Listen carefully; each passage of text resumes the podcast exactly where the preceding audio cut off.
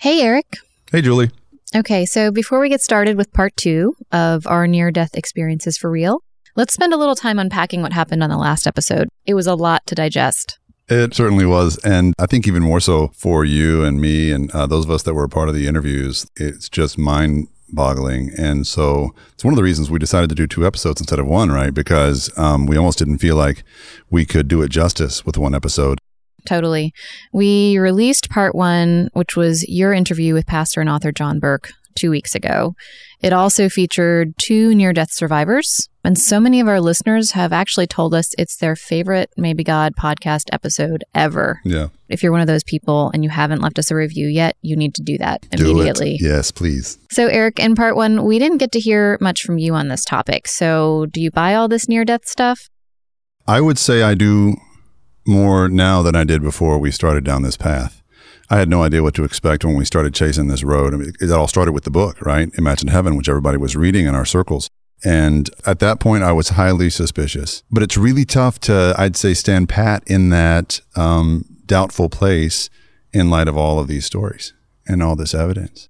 The more I thought about it, Julie, the more I figured one of two things is true here. Like either this phenomenon of, of the near death experience and all of these stories are pointing towards something that's inevitably true, or it's like the most elaborate coping mechanism that uh, our Darwinian evolution ever conjured up. It's one of those two things. And I think the more you hear from people who have so much to lose by sharing these stories, the more convincing it starts to feel.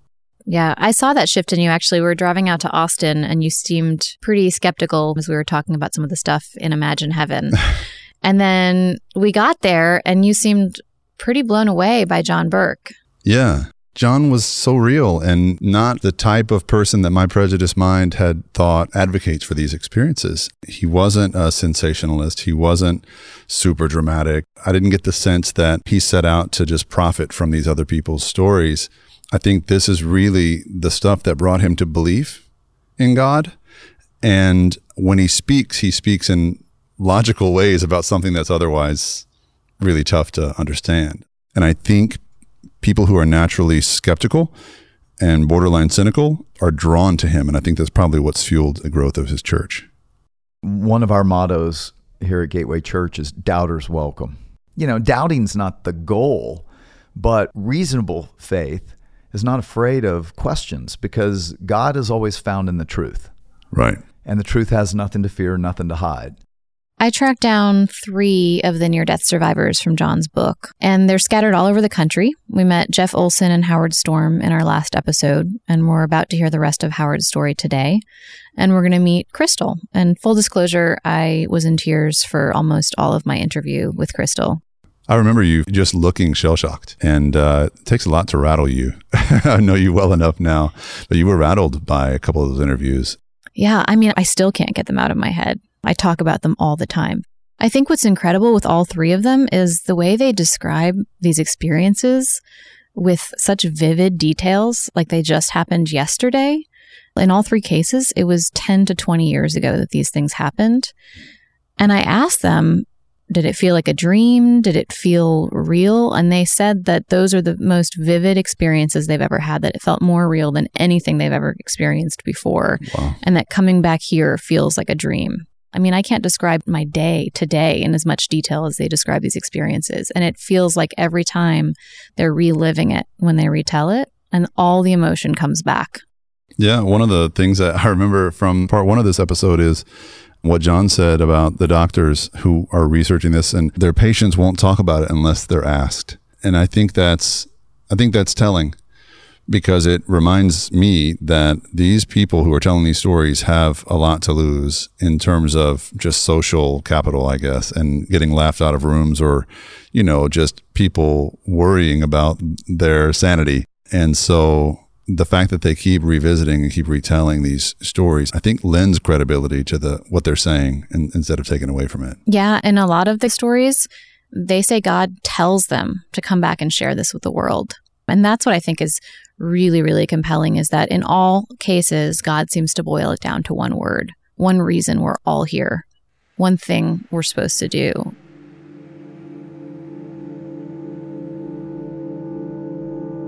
Let's get back to Howard. Howard Storm was an art professor and an atheist. One day, when he was in Paris with his wife and a group of his art students, he collapsed in pain and was raced to the hospital for emergency surgery. I was struggling to stay alive because I was very terrified of the prospect of dying because I knew, like any sane, rational person knew, that when you died, you're dead and that's it, and there wasn't anything else.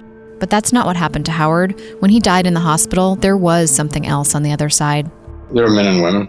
The more I resisted, the more they enjoyed tormenting me. And this went on for um, a very, very long time. Them biting and tearing and invading me in every way that they could. Did you feel pain in the moment? yeah. Terrible pain. I don't talk about it actually. I don't I've never told anyone what really happened. And I can't talk about it now either. One thing John said that I thought was super interesting is how the afterlife is very vast, just like New York City he compared it to. So heaven may not look the same for everybody and, and hell, there are different parts of hell that you can experience. What do you think, Eric, about Howard's experience?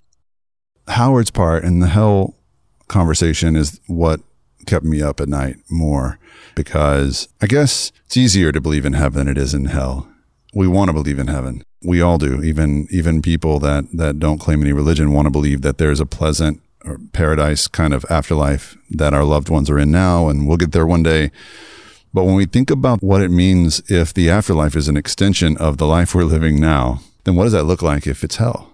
If you really think about it, Howard starts to make a lot of sense. And, and what John said about hell starts to make a lot of sense because what we're really talking about is worship. And if you worship something that doesn't deserve worship, if you worship a lesser idol for long enough, your life starts to revolve entirely around that thing. I mean, all we're talking about here is addiction, for example.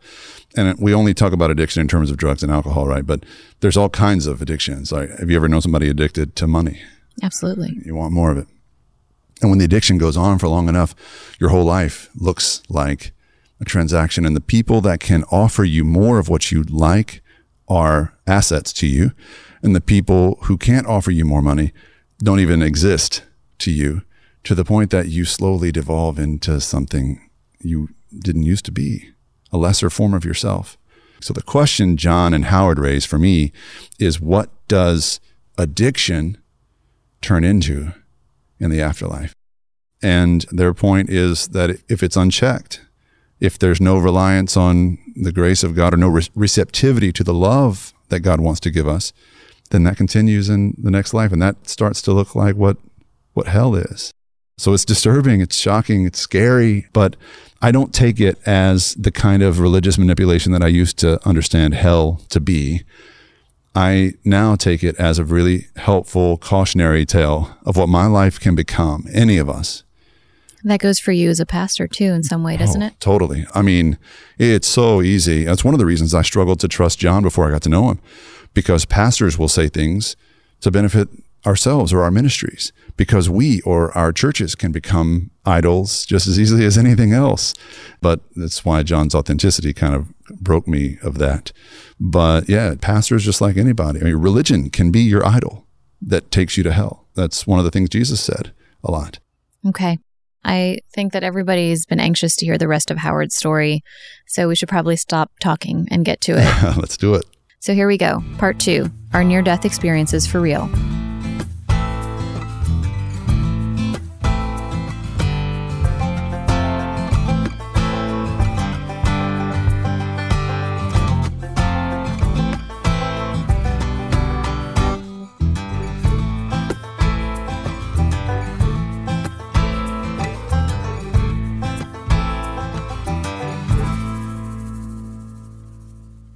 I'm lying there and I heard a voice which kind of sounded like my voice, but it came out of my chest, not out of my mouth.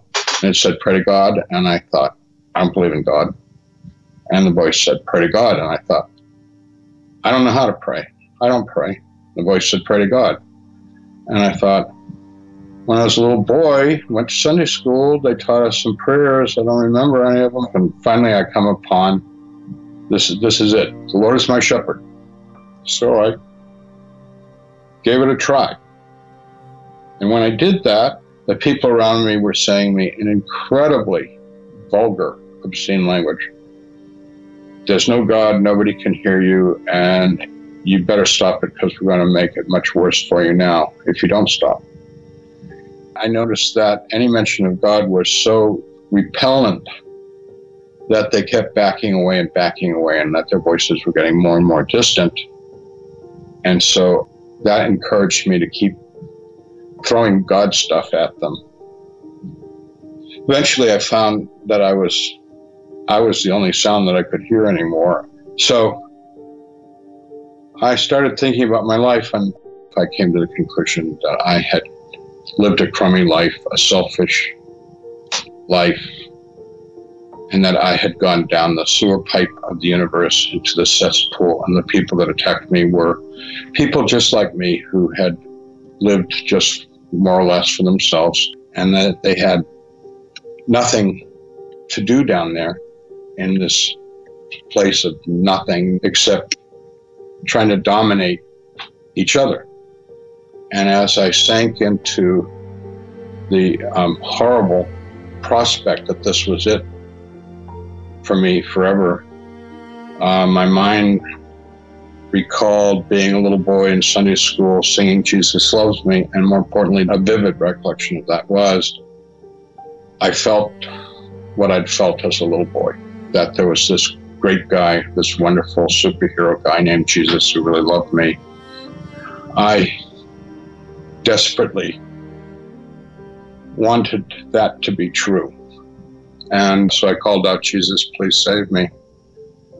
And with that, a light appeared in the darkness and came over me. And for the first time I saw myself and I was gore. I was like, looked like roadkill. And he reached his hands and arms out out of this brilliant white light down to me and touched me and all of the gore kind of just drifted away as if it were dust and I was restored to wholeness.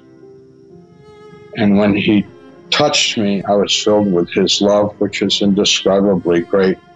And his hands went behind my back and he picked me up and held me very firmly up against his chest, and I put my arms around him and held on to him and cried out of joy. And he carried me up out of that place.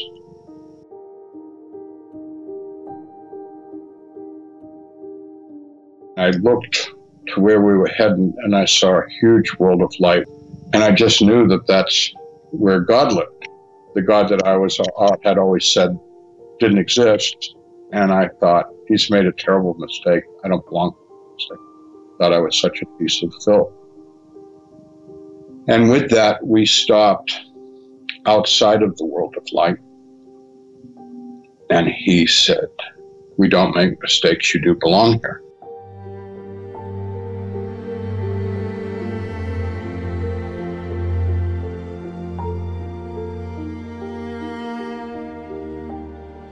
What did he look like? He was um, in a light so impossibly bright that if there were light in this world, it would have incinerated me. So he said he had some people he wanted to meet, so I refer to them as angels because they were the people that had been watching me over my life, my team, and they came over and they did a life review, which um, started off fun. And as we went into my teenage years, turned very horrible because I saw myself turning away from God, turning away from Jesus, turning away from um, wanting to interact with people. I wanted to manipulate people. People just caused me pain. So I treated people as objects for me to use for my own gratification. So the life review turned out to be a disaster. It was very painful because as we watched my life progress, I knew that um, Jesus and the angels were both extremely disappointed and unhappy with what I did with my life. And all the things that I'd done in my life that I thought were important, they told me those things are not important. And the things that I thought were unimportant, like my interactions with people, they would tell me those were the things that were important. So when we got done with the life review, Jesus asked me if I had any questions. And I said, I've got a million questions. And so he said, ask whatever you want. So everything I asked, he answered. He took me places. He showed me things. I asked him about war. And he said, God hates war. and God doesn't want war. And I said, well, then what about the Holocaust then? Why did God allow it? And he said, God didn't want to allow it. But, you know, God gives us free will, and we allowed it. And he said, I want to show you something. So we went to a concentration camp during the Holocaust. This is hard to talk about. We're watching the people being unloaded from trains and being sorted. And, you know, the women and children and the old people being led off to the showers where they were gassed and cremated. And he was crying. I was crying. And he said, Look up the sky. So I looked up at the, in the sky was filled with the smoke of the, you know, smokestacks. And I saw the souls of the people going up and angels coming down from heaven and embracing them and taking them up. He said, For them, all suffering is over, and now they go to the joy of heaven.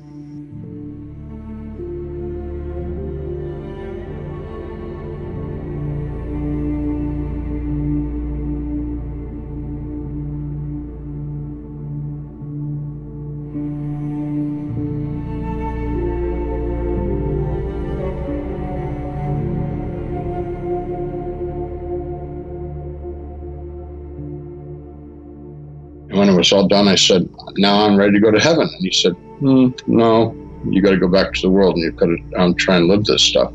He said, "You're not really the right kind of character to fit in in heaven yet.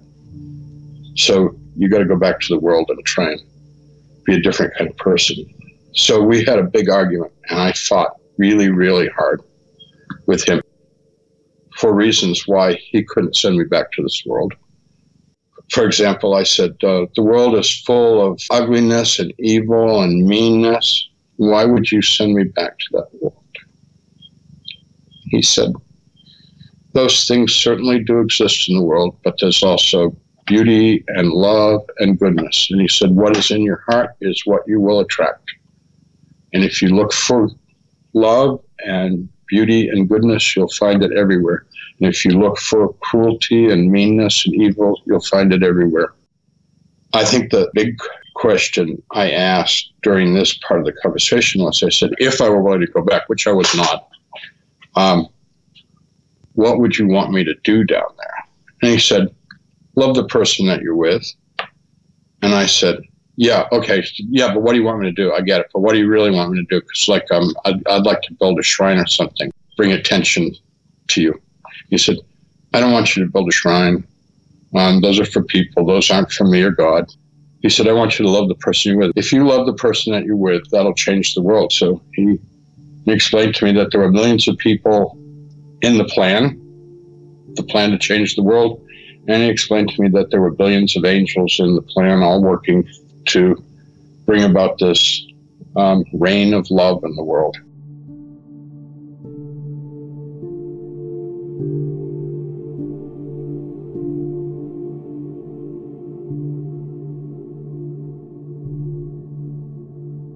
When you were back in your body, I mean, did, what were your first thoughts? Did you think it was a dream? No, I, I knew that it wasn't a dream. I mean, I've had I've had multiple dreams every day of my life, all my life. I knew this wasn't a dream, and I knew it wasn't a hallucination. I knew that it was the most important, real thing that ever happened to my life. The the big question in my mind: What am I going to do about it?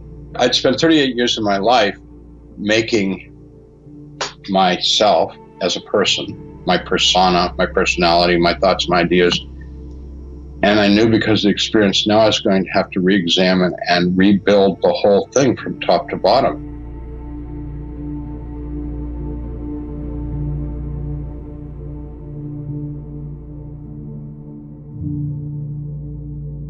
In studying over a thousand near death experiences, starting at age 18, John Burke has heard a lot of stories like Howard's of hellish experiences. In 1992, a Gallup poll found that 13 million Americans have had a near death experience. And John says of the people who actually come forward and share their near death stories, 23% describe a dark and scary world. John has immersed himself in the good and the bad stories, along with scriptures relating to heaven and hell, to draw a clearer picture of the afterlife in his book, Imagine Heaven. I've only heard a few people in my life talk the way you talk, and they were all high. Thank you. I think there's something here, though. I think there's something universally true about this. And I mean high in the best possible way. Like you're seeing a different reality, you've seen a different dimension, and it's so much better. Well, I would agree with that in that I do think, you know, I've never had one of these experiences, but I've talked to so many people now. You've experienced it by proxies. Or- I feel like I have somewhat. And so I get excited about it. And that's why I finally wrote it. I wrote it knowing, okay, I'm going to take a lot of, I won't say the word Uh, for you, this. You, you know? can. You wouldn't be the first. But I think God wants people to know how real heaven is and how real the life to come in is and that the whole reason there is pain and suffering and evil in this life is because we've gone our own way, not God's way. And we are feeling what it's like to have God not rule. God doesn't rule. He only rules in the hearts of those who are wanting him to rule. And so heaven is the place where only those who want him to rule would even be happy there. Right. God will let anybody in. Anybody. One thing I've noticed is most of the flack you're catching about this book isn't from neuroscientists or medical professionals. It's mostly from Christian types, Oh, Christian gosh. leaders. Uh, and there just seems to be a lot of fear based reactions to the stuff you're bringing to the surface. And I understand it, but I think I, I understand it too well because I was raised in a fear based kind of Christianity where I think what the aim is is to keep all revelation of God, all knowledge of God, confined to the four walls of a church. Right. So when stuff like this starts happening, if we're saying that non Christians go and see Jesus and like all this, and Christians don't. you know, it gets really scary really fast for institutional Christians. It's because you, people don't ask questions enough and they don't wrestle with their faith enough. yeah. I mean, why why should Christians be surprised that everybody would see Jesus when Revelation 1 7 tells us that? Hmm. All will see him, even those who pierced him. It messes with those core beliefs we talked about. It messes with a certain Phariseeism, which says, I'm special, God likes me more than them. You know, you would never say that, but it, it acts that way. Like God somehow doesn't want anything to do with them until they become like me. That kind of attitude is actually what got Jesus crucified in the name of God, by the way. right. They were trying to protect God's reputation, supposedly. Now, reality is they were trying to protect their own power and control. That's right. Now, did people from other um, religions, other cultures, and and who believed other things in their near death experiences? You've mentioned some of them see Jesus. Do they also report seeing their guys there, like the Krishna or Buddha? So it's interesting. In Imagine Heaven, like I write about a study done between 500 Indians and 500 Americans. Now, these were not Christians. And in fact, what I think they were trying to show is that near death experiences are against all religious beliefs. Right. But what was reported was the same. So in India, they don't see the Vedic loci of the Hindu heaven. They don't experience or talk about reincarnation. Hmm. They see a white robed man with a beard and a book of accounts. They see this heavenly, beautiful gardens and people in white robes just bursting with light. That's similar in America. But what the researcher said is they experienced their life review and even the good and the bad, but God is not judging them. They're judging themselves. You're your own worst judge. Now, many of the researchers who don't know the Bible conclude see, God's not judging. You're just judging yourself. So just stop judging yourself and it's all good. Right. We all go to heaven and everything's good. the problem is, Jesus said it. By your own words will you be acquitted, by your own words will you be condemned. Yeah. And he said, every motive, every thought will be brought to light.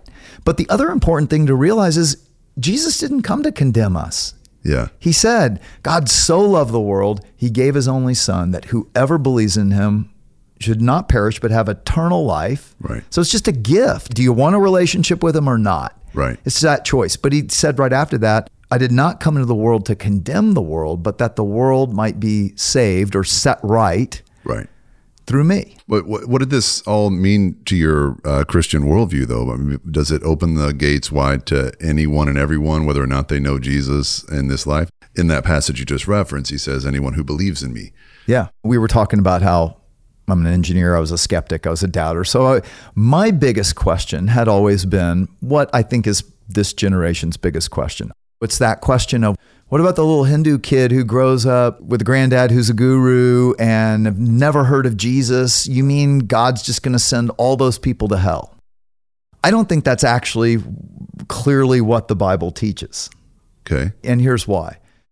My friend Jaya, he is the little boy with a granddad who was a guru in a village in India, never met a Christian, never read a Bible. He had this this desire to know, is there really a God or is this really real and true? He breaks into his granddad's ancient scrolls. They were literally like palm leaf scrolls.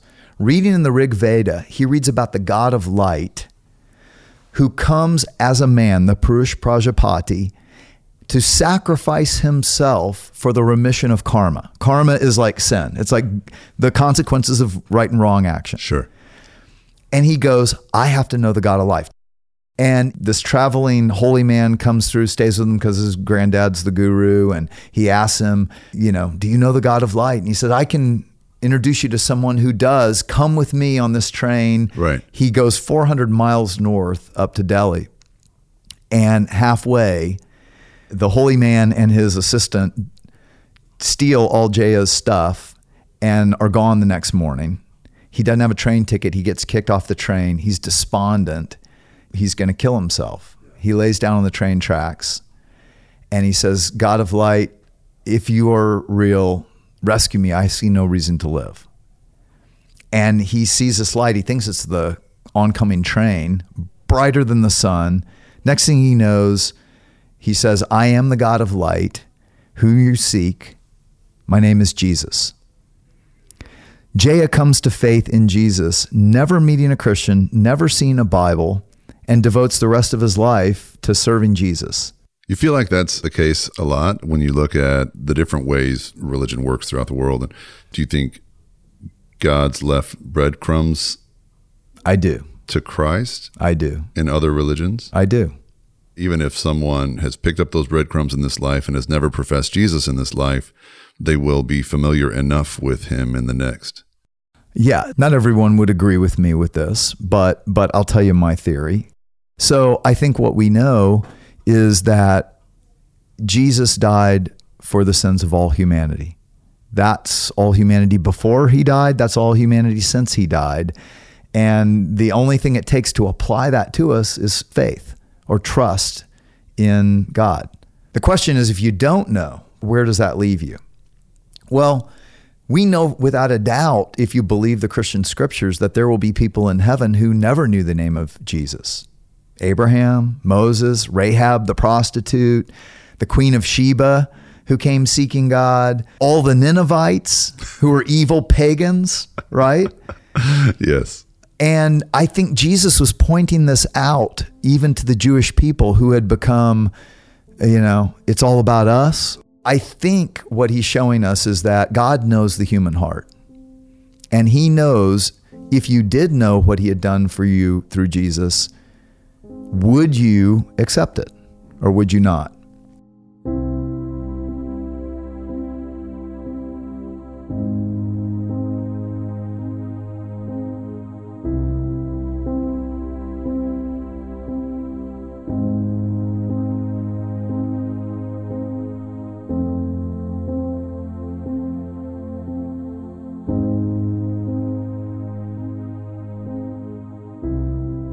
I started reading the Bible, and it was like, oh wow, all the things Jesus was telling me, they're all in the book. Oh, it's so cool. So then I started remembering Bible passages and shouting them at my family, which didn't go over real well. They thought I was crazy, out of my mind, a fanatic, and everybody told me to stop it, which I wouldn't. It was a disaster. I eventually lost everybody, turned them all off because of my zealotry. I literally had nobody. And I complained to God about it. I was like, okay, God, you send me back and I'm all alone. I've got no one. And God said to me, You're going to have more friends than you can possibly imagine. And he was right. After his wife and children left him, Howard quit his job as an art professor, and in 1992 he was ordained in the United Church of Christ. He's been a pastor ever since, and today he's remarried. I asked Howard why he thinks Jesus saved him. The Bible says in four places anyone who calls upon the name of the Lord shall be saved. If you ask Jesus, Jesus hears you and will respond. I mean, it's got to be sincere. God is not a punishing God.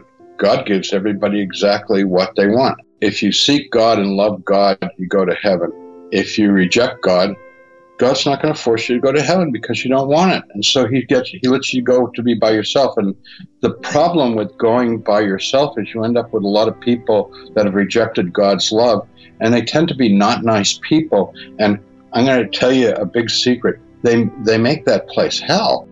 So will there be some Christians in hell? Oh yeah. A lot more Christians in hell than they think they are because one of the horrible things about Christianity is there's a lot of people that use it. They think if they pay lip service to it, that that's going to um, keep them out of hell and get them into heaven. But no, you, you, you have to, in your heart, mind, soul, and strength, you've got to try and live it. I'd also say that there's people that don't appear to be religious who are good Christians too. I know God is good, and so whether it's the little boy in India or that sweet little grandma in China who never heard of Jesus, who did her best to love God with all her heart, mind, soul, and strength as she understood it, and to love her neighbor as herself. If she did that, I don't see God saying, You're out of here. My hope and my life is about I want everybody to know Jesus Christ intimately as their best friend, as their Lord, as their Savior, as God's perfect sacrifice for my sin and your sin in a very, very personal way. Knowing Jesus makes your life so much more life. Jesus gives love, hope, peace, self control, patience, and joy, joy, joy, joy, joy. And in the world without Jesus, which I lived, you go from one pleasure which fades, to unhappiness, to seeking another pleasure, which fades. So you're always chasing after the next gratifying experience with a partner. You're chasing after boats, you're chasing after bigger houses, you're chasing after more money, you're chasing after power, position, control, stuff, and none of it ever really makes you happy for more than a minute. The joy that Jesus gives is sustaining even in the worst possible circumstances. If that is the end game, that real world, and this is more like the dream, then have you thought about what the point of this is? Is this life, is it a testing ground? Is it an incubation period? Is it. It's a birth canal. Really? I think so. And I think that's what Romans 8 says. All creation has been subjected to living under humanity deciding we don't want God ruling.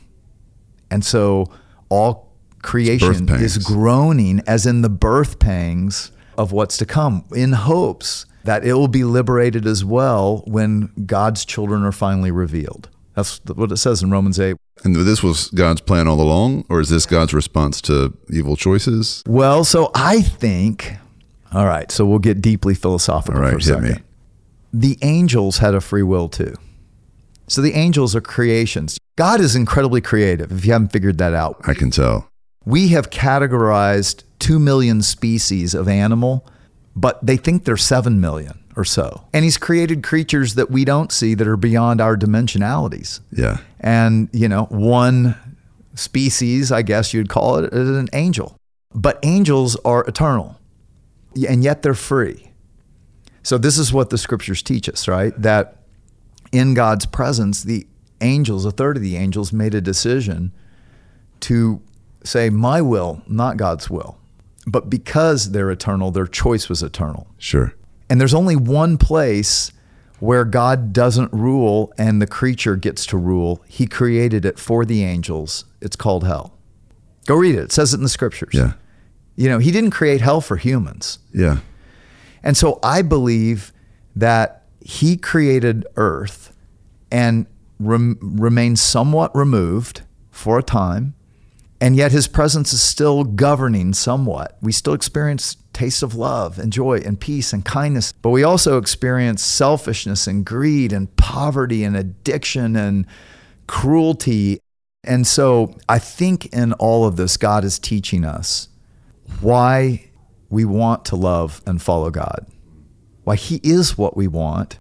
So you're saying that happens in this life in small ways and if we choose love in this life, in the next, we experience that in a whole well, different dimension. Yeah. And as I was saying, I think God is actually teaching the eternal angels through us. Whoa. You are a head trip, man. well, think about it. I want to hang out with you. No, more. think think about it. so, if angels had the ability with free will to rebel against God, and that's what hell was created for, yeah. right? He creates humans starting with the knowledge of good and evil so that when we choose God in his presence, we will forever choose him. But angels who are ministering to us get to look in, and says this in the scriptures, by the way.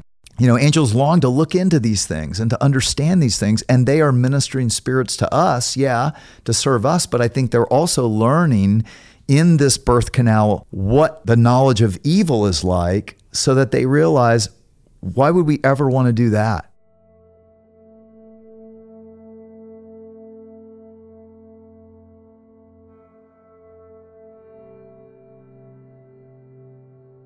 Crystal was a 32 year old mother of four when she went into the hospital for a routine procedure the morning of December 10th, 2009. She says the person who went into the hospital that day was a completely different person from the one who came out. My youngest twins were just uh, barely 10 months old.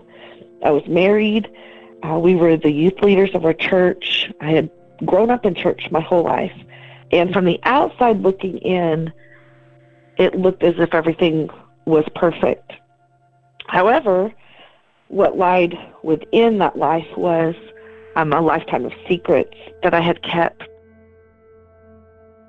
I was sexually abused um, from the age of right around three and four to the age of 12 by many members of um, a family, extended family. And so, because it started at such a young age, there was so much confusion, yet it was all I had ever known. And so, I, I knew it was wrong, and I knew how it made me feel but I hadn't known any different. I went to church my whole life. I remember being in the Baptist church and and hearing about Jesus and how he would he would save me.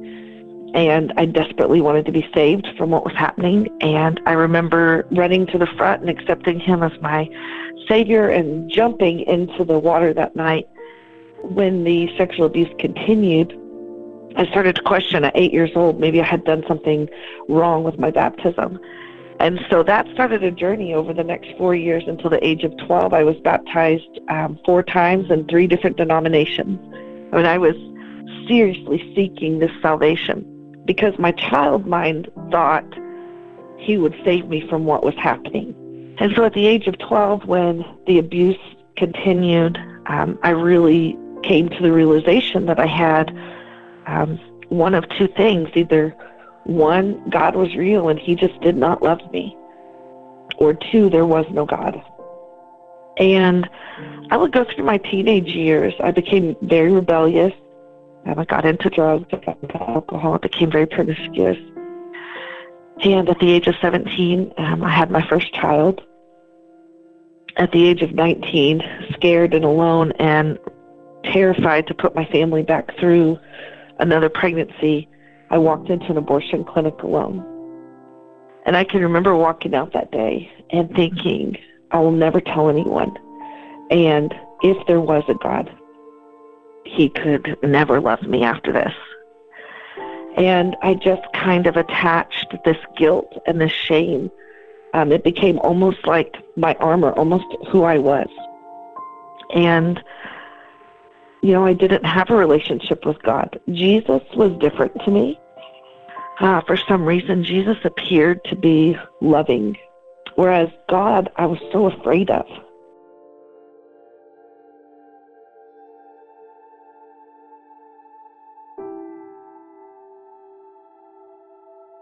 I went through my 20s. I ended up being married uh, briefly.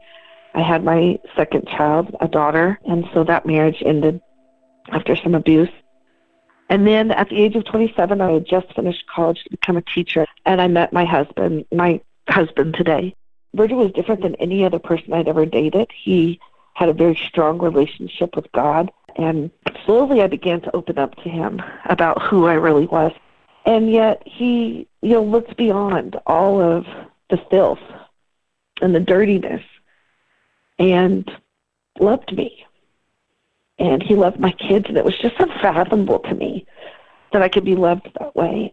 And the ironic part was that we became the youth the youth ministers at the church and I would I'm a teacher and so I would teach these lessons and then we would drive home and I would lay in bed and talk to my husband and say, I just don't know that I believe. And what it really came down to was not that I ever didn't believe that God existed.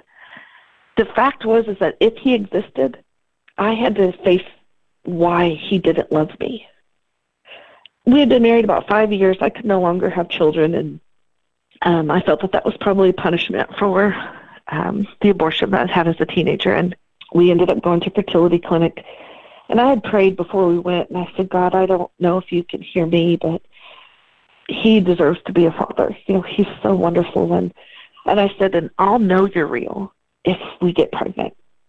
And so we went through our first round of IVF, and we got pregnant right away. And I went back into my little um, bathroom, and I remember crying and, and praying to God and saying, "No, but I'll really know you're real if it's twins." And we found out we were having twins, and and then I went back into that little prayer closet and I say, No, but I'll know, I'll know for sure you're real if it's a boy and a girl. And they told us we were having a boy and a girl. And that should have been enough right there. And it just wasn't. I was too afraid. 10 months after giving birth to twins, and still doubting everything about God, still filled with shame and guilt, Crystal went into the hospital for a routine procedure. They accidentally nicked her pancreas, sending her into pancreatitis. The doctors told her she'd be in the hospital for four days at most. And I saw my mom sitting at the foot of my bed. And she had her back to me and she was reading a magazine and and instantly this peace that I had never known in my entire life wrapped itself around me. And I knew immediately that I was dying. And I wasn't afraid and I had just this tiny bit of air left within my lungs. And as I was looking at the back of my mom, I, I pushed out the words, I love you. And then I closed my eyes. And literally within that same moment, I woke up in heaven. I found myself standing in this realm, the most beautiful realm that I had ever experienced. And I knew everything. I knew that I had just died in that hospital room. But I knew that I was the me, the true me that had existed from the moment that God had created me. Not the moment that I became crystal on earth, but the moment He created me. And I had never felt a freedom like this before. Um, instantly, I was greeted by two angels, and I was so excited to get to speak with them. And they were eagerly excited that I could hear them because I knew that they had been with me um, every second of this human journey. And now here I was, I could actually see them and hear them. And I became aware of another presence to my right. And as I turned to face this other presence, immediately I was engulfed in this golden, pure light. And I just fell right to my knees. And I remember just worshiping and crying because I recognized God. I didn't meet God. I recognized him. And immediately in that moment, he wrapped himself around me. And what he was, what he is, is love. The most purest form of love. Here, this God that I had feared my entire life, upon me being there, scooped me up and held me in his love. God knew how dirty and broken I was, and yet he scooped me up. And as I laid there at his feet, I looked down what I would call a tunnel, and I noticed the entrance um, to heaven. And and God said, once we get there, you can't come back. And in that moment, He showed me a vision of my children, and and He told me I could go back and I could be their mother. Um, he showed me that the plan for their life was perfect, just as all of our lives' plans are perfect. And I very quickly just said no. I didn't want to go back. And so the vision of my children disappeared, and I continued to go towards the end of the tunnel with him. And then I saw her, this beautiful little girl dancing in the light in front of me. She was probably three or four. and she had on a beautiful white dress with yellow flowers. She had a little basket in her hands, and she would just laugh and play. And I remember instantly looking at her and making a claim like, she's mine. She belongs to me. And I wanted to just get to her as fast as I could and scoop her up in my arms and love her and hold her and just, I'd never loved anything the way I loved this little girl. And every time she would laugh, I, I noticed that I was swelling, like my spirit was just blowing up like a balloon, filled with love and pride for this little girl. And then I remember saying, I'm going to explode. I could not hold the amount of love that I had for her. And in an instant, God took it all from me. And he showed me how he had allowed me to look at her through his eyes. And when I looked back down at her, I recognized her as me, as the three year old me who wondered why he didn't love me. And in that moment, something happened that 20 years of counseling had never been able to happen. He healed me. In an instant, he told me that he had never left me, that he had given us the gift of free will, and we are, I was hurt by humans, but that he had never abandoned me, and that what had happened to me and what had been done to me had never tarnished how he viewed me. And it changed me. It freed me.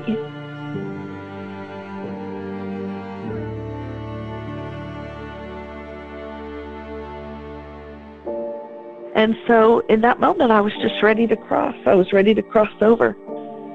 And I heard my mom crying um, back in the hospital room. And I remember stopping and I looked at the presence of God and I said, She doesn't know. She doesn't know I'm okay. And I said, Can I just tell her I'm okay?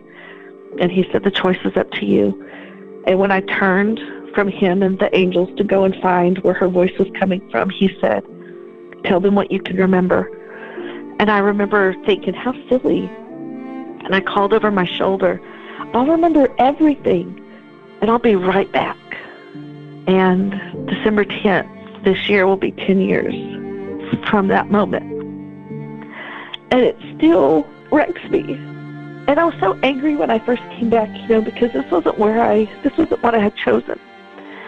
But then I watched my children at Christmas and I celebrate a birthday and I started understanding that this was a blessing, and and I miss him every day.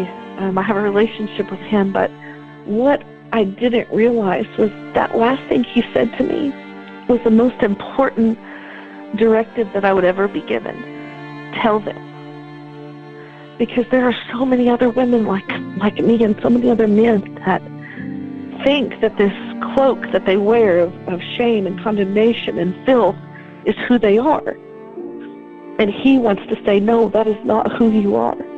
That little child playing in that light, that is who we are. I tell people if he could love somebody as broken as me, that he can love any of us. And he does. He's love, and all he asks in return is for a relationship. He does not want perfection, he wants relationship.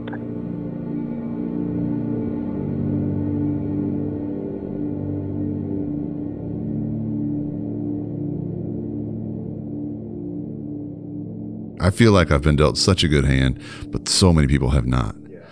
And so I, I think when I hear a story like Crystal's, there's so much mercy in that from God. Well, it's what God is doing in the world. He's creating wounded healers, you know, because the most powerful is someone able to reach out to somebody who's been through the same thing and say, there's a path forward from here. You don't have to stay stuck here. Yeah, I think about the crystals in life who don't have a near death experience with God where they see themselves as that three year old girl. I've seen God heal many of the same things when they find a community of people who have walked together with God and with each other and have found healing from the same thing. You think it means that God grades us on a curve? I've lived an easy life. Is my, you know, do I not get the same curve that a crystal Well, does? I'll tell you, Eric, you know, when when I came to faith, one of the things that I kept hearing that I hated was to whom much is given, much is required. right? You know, I had so much going for me and it seemed like everything I touched turned to gold and I was like, Yeah. "Oh crud, no, Yeah, I I, don't want to I want to ignore that, right?" And so I, wouldn't say he grades on a curve. I would say we're all unique. We're all unique. And he knows us. he knows us and he knows what he's given and what our path is is to be faithful to him with what he's given which means to be faithful with the gifts with the resources with the responsibilities but it's not hard it's not a burden this is what jesus said it's hmm. so amazing you know jesus said in matthew 11 28 he said all you who are weary and heavy burdened hey everybody feels anxiety these Right. days Yep. right that's all of us pretty much come to me. You know, my yoke is light, my burden is easy. I'm gentle and humble of heart. Come learn from me, and I will give you rest. So we get to exchange the heavy burden of trying so hard to prove ourselves or to be worth something or lovable or good enough or successful enough. We get to exchange that for being so loved that we can't even imagine it. And out of that place of peace and a place of connection and relationship with the God of the universe, now we're free to use our gifts not to prove ourselves, but to serve God and love others. And that's all we have to do. And that's heaven. And each one, you know, has a unique path. Each one has a unique burden. I love this line you wrote. You said, Heaven will be the place where you realize how uniquely loved you are. And God doesn't want you to wait until heaven to experience that. Yeah. It's profound. It all comes back to love and knowing how uniquely loved we are. Yeah. It's beautiful. It's so simple, isn't it? It is.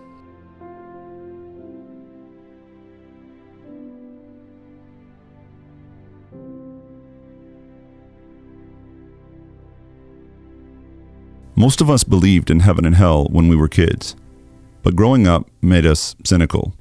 And to the cynic, heaven and hell start to sound like the fictional machinations of religious men vying to keep their people under control. But despite our skepticism, it seems we can't stop thinking about life after death. Even in our post religious culture, the afterlife is everywhere. Of all our episodes so far, we've received the most feedback about part one of this show on heaven and hell. So I figure one of two things is true.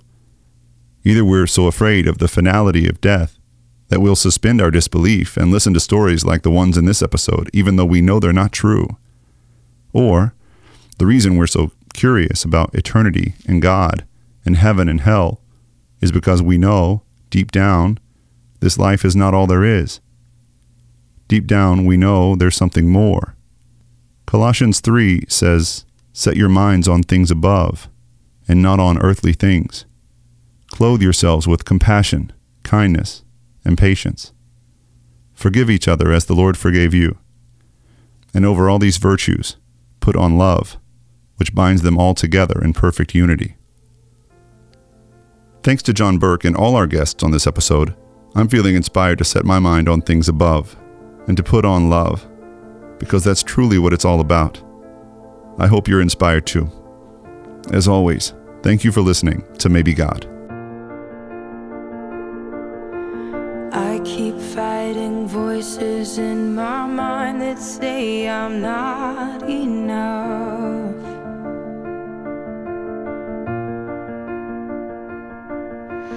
Every single lie that tells me I will never measure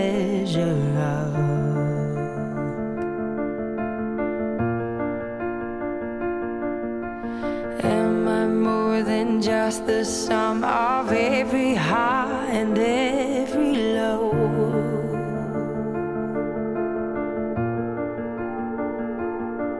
Remind me once again just who I am because I need to know.